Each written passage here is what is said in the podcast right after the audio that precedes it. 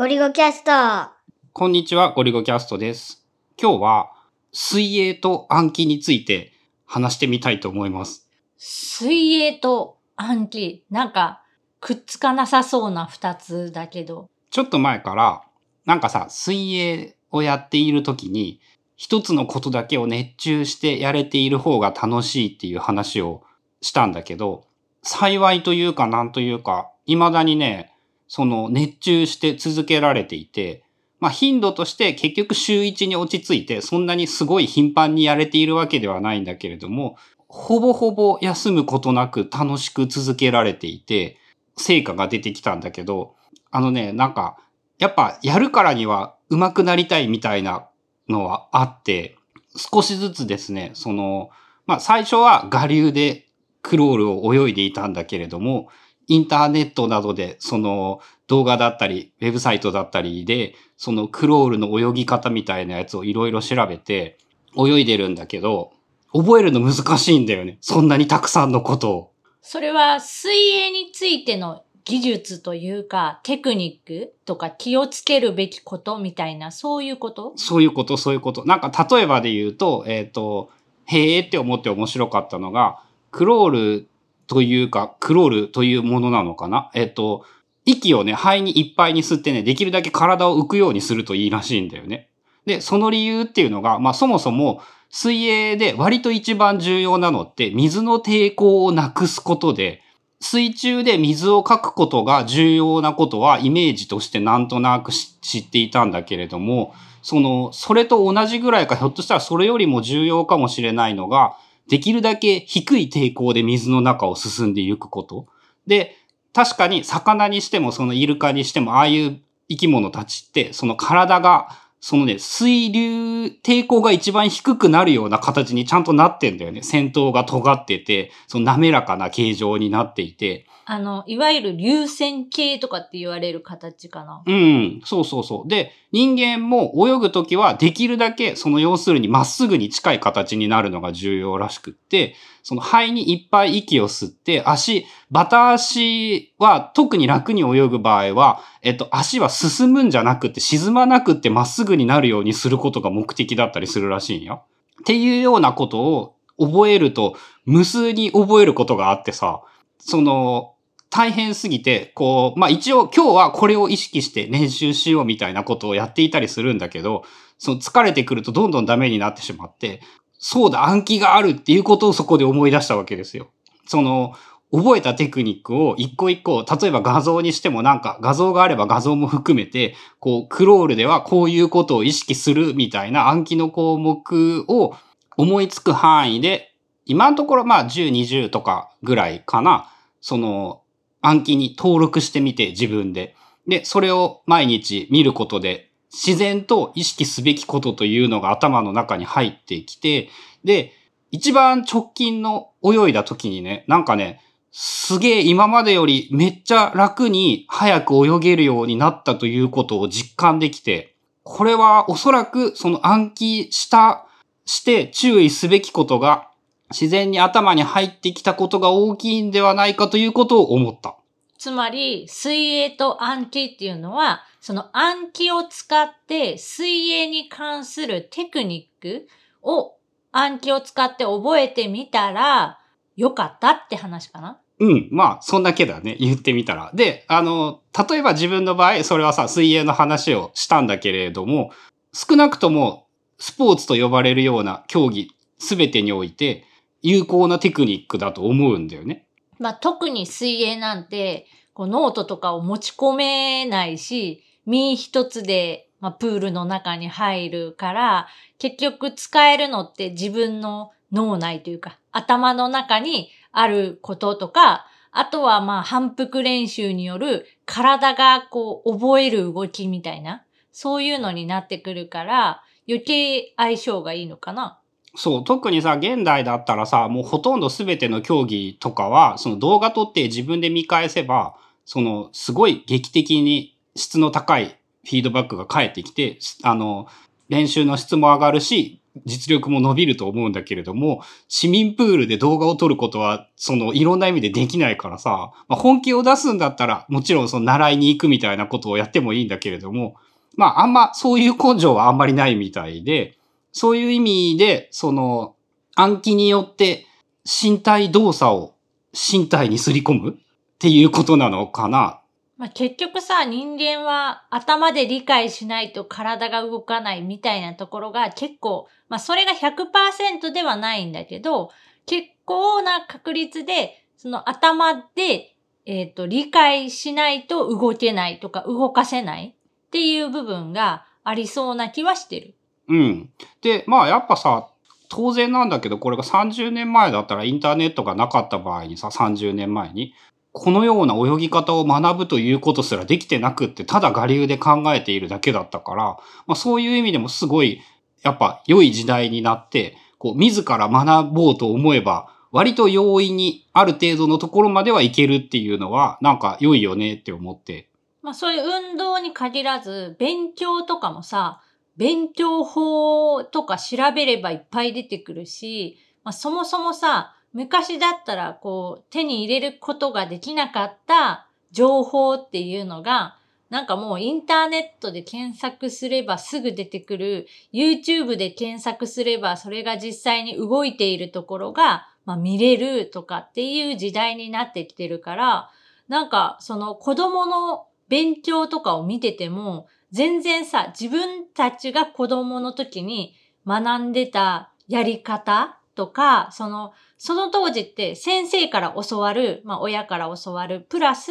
教科書しか、まあ、なかったわけで、まあ本屋さんに行けば参考書みたいなのはあったけど、でもなんかほとんどその中からしか選べない。でも今ってなんかインターネット調べたら、こう、掛け算とかでもさ、なんかインド式の掛け算とか、世界の人々がこうこういう考え方をしているとか、こういうことをやってるみたいなのが、すぐにさ、取り入れられるというか、見て真似もできるし、まあめちゃくちゃいい、なんか時代だなと思う。あとはね、気をつけるべきはね、そのね、情報の心眼というか、良し悪しというかね、質、信憑性みたいなやつがね、超初心者には難しいっていうところがあってね、えっと、そのクロールの泳ぎ方の話なんですけれども、俺が最初に調べたクロールの泳ぎ方ではですね、まあ個人ブログだったんだけど、水中ではな、泳いでる最中はな、息をもう吐き続けてな、そんな二酸化炭素を追い出しましょうみたいなことをな、書いてあったんだ。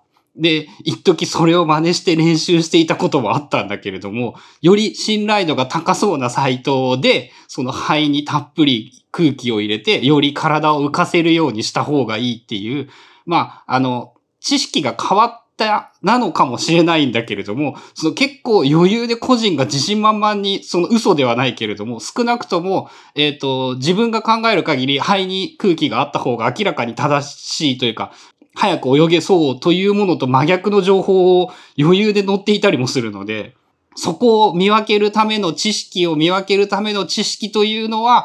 より難しくはなってきているとは思う。だから、その情報の検索能力っていうのは、まあ最近さ、まあ Google とかが結構賢くなって、適当な検索ワードでも、こう自分が欲しい情報みたいなのをたくさん出してくれるようにはなってきたから、どちらかというと、まあ探し方というか、その探した情報が正しいのか正しくないのか。質を見極めるやつだよね。選別する力取捨選択する力とも言うんかな。そういうのの方が今は結構大事だなと思う。特にね、今ね、プログラミングのね、日本語ウェブサイトやばくてね、ほとんどすべてのページ、上位に出てくるページがね、もうあの、本当に文字通りゴミと言っていいサイトがすごいいっぱいあって、大体すべてその、教える系のところがやっているやつなんだけど、そのね、あれを信じてしまうとものすごく効率が悪くて、というか、その役に立たない学び方をしてしまうので、そこは難しいよね。でもその初学者というか、初めて触れる人って何が良くて悪いとか、何が正しくて何が間違ってるすらもわかんない状態からスタートするから、ある程度さ、それを正してくれる人、これは違うよとか、まあ自分自身で気づければそれが一番いいんだけど、なかなかさ、気づかずに、こうずっと嘘じゃないけど、間違った方法をずっと信じてやってたみたいなこともあるから、まあそこがもうちょっとショートカットできるいい術があれば一番いいとは思うけど、まあただ自分の経験から言うと、その失敗も結構糧になるから、あ、このなんか間違えてやってたけど、でもこれは結局効果がなかったなっていうことが自分の身をもってわかるから、まあ失敗するのが必ずしも悪いとは思わないけど、そこで、例えばなんか、3ヶ月失敗するのと、3年間失敗し続けるのでは、は辛いよね、今の時代ちょっと今の時代辛いので、まあ、3年のところを、まあ、せめて最悪1年ぐらいでこう、戻れるというか、補正できるような感じの。まあ、少なくともさ、あの、プログラミングに関しては、まず Web じゃなくて本を買えっていうことが言えて、まあ質の高い本がどれなのかというところが、また問題ではあるんだけれども、まあ10冊ぐらい買えば多分、あの、いいやつは当たるはずだからさ、そういう意味で、その Web ではなく書籍の価値が再び復活してきているなっていうことも思うんだよね。あとは最近さ、多分二人とも読んでるけど、あの、シンクアゲインとかって、まあその再考することが大事だよっていう自分が、まあなんかこうだって思ってたとしても、それを間違えてるかもしれないっていう前提で疑ってかかることも大事だよっていうのがあるから、もうそれじゃない。まあね、クロール、その、息吐いた方がいいんだって言われて、ああ、そうなんだって素直に信じてしまったけれども、まあ、その、ちなみにね、最初はね、自分ね、水中で息止めて泳いでたんだよね。それは知らなくて無意識にそうやってただけなんだけど、まあ、まあ、でも考えることなのかな。まあ、例えばクロールで言えば、やっぱ、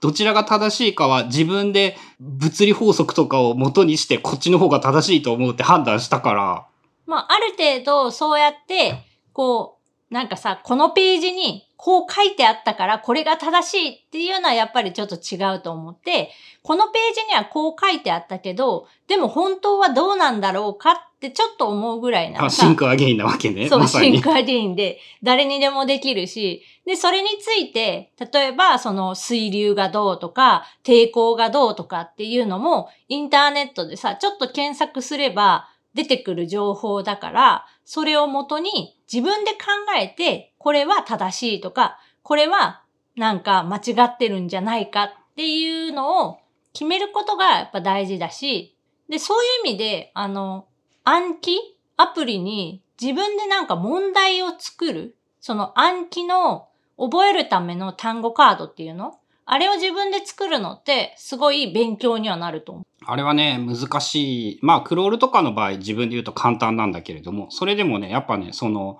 去年学んでやっぱ一番良かったのが全部共通するんだけれども、その一つのことにして一つずつ覚える。ノートを作るにしても、そのアトミックなノートを作るだし、 Anki の問題にしても、その一問一答で迷わずすぐに答えられる問題を作ることをだし、それを作ることがすごく、それだけでまず理解が進むし、さらに覚えることにも役に立つしっていうので、そこはやっぱおそらくすごく重要なことで役に立つ能力だね。ということで今日はまあ、水泳とかにしても、暗記みたいなツールを使って役立たせることができるよっていうところなのかなそういういろんな使い方があって、なんだかんだやっぱね、その暗記というツールがすごかったっていう話になるんだけど。まあまあ知名度低いけどね、その、暗記ってすごいんだなって、自分もゴリゴさんに教えてもらうまで、全くさ、自分のその情報網に引っかかってこなかったし、あと多分その発音が暗記するの暗記で、で、アプリ名とかサービス名がローマ字で、まああれ、グローバルだからね。暗記っていうので、うん、それもあって、その特別なそのサービスとかアプリだっていうつもりが全然なかった？そういうのもあったけど、まあ暗記っていうサービス、えっ、ー、と、アプリ？あれはアプリかな？ウェブサービスを含めたアプリかな？は結構使いようによってはすごい便利だと思うし、まあ、あのアプリを使うことで、単純に暗記カードとして使うだけじゃなくって、その覚えるための仕組みっていうのがすごくよく考えられてるから、まあ問題を作るにしろ、えっと、その問題を再び表示するまでのあの感覚、感覚学習を取り入れてるところとか、結構面白いことがいっぱいなので、よかったら、ゴリゴコムか、ナレッジスタックかなんかに書いてるよね。あとね、暗記の本はね、次にね、作ろうと思っている。あ、自分で書くってこと？うん。その、新しく、 Zettelkasten を使って本を書くみたいなのをやろうと思っていて、その Anki に関してのノートをまとめて本にしようとするっていうのをちょっとずつ進めていて、まあ次の、次はそこに力を入れようかなって思っている。いつ頃出るのまだ、まださそのレベルではないかな。作ろうと思っていて、その、作る準備、土台は作れてきているっていう感じ。ということで、それもいつ頃かわかんないけれども、そのうちよろしくお願いします。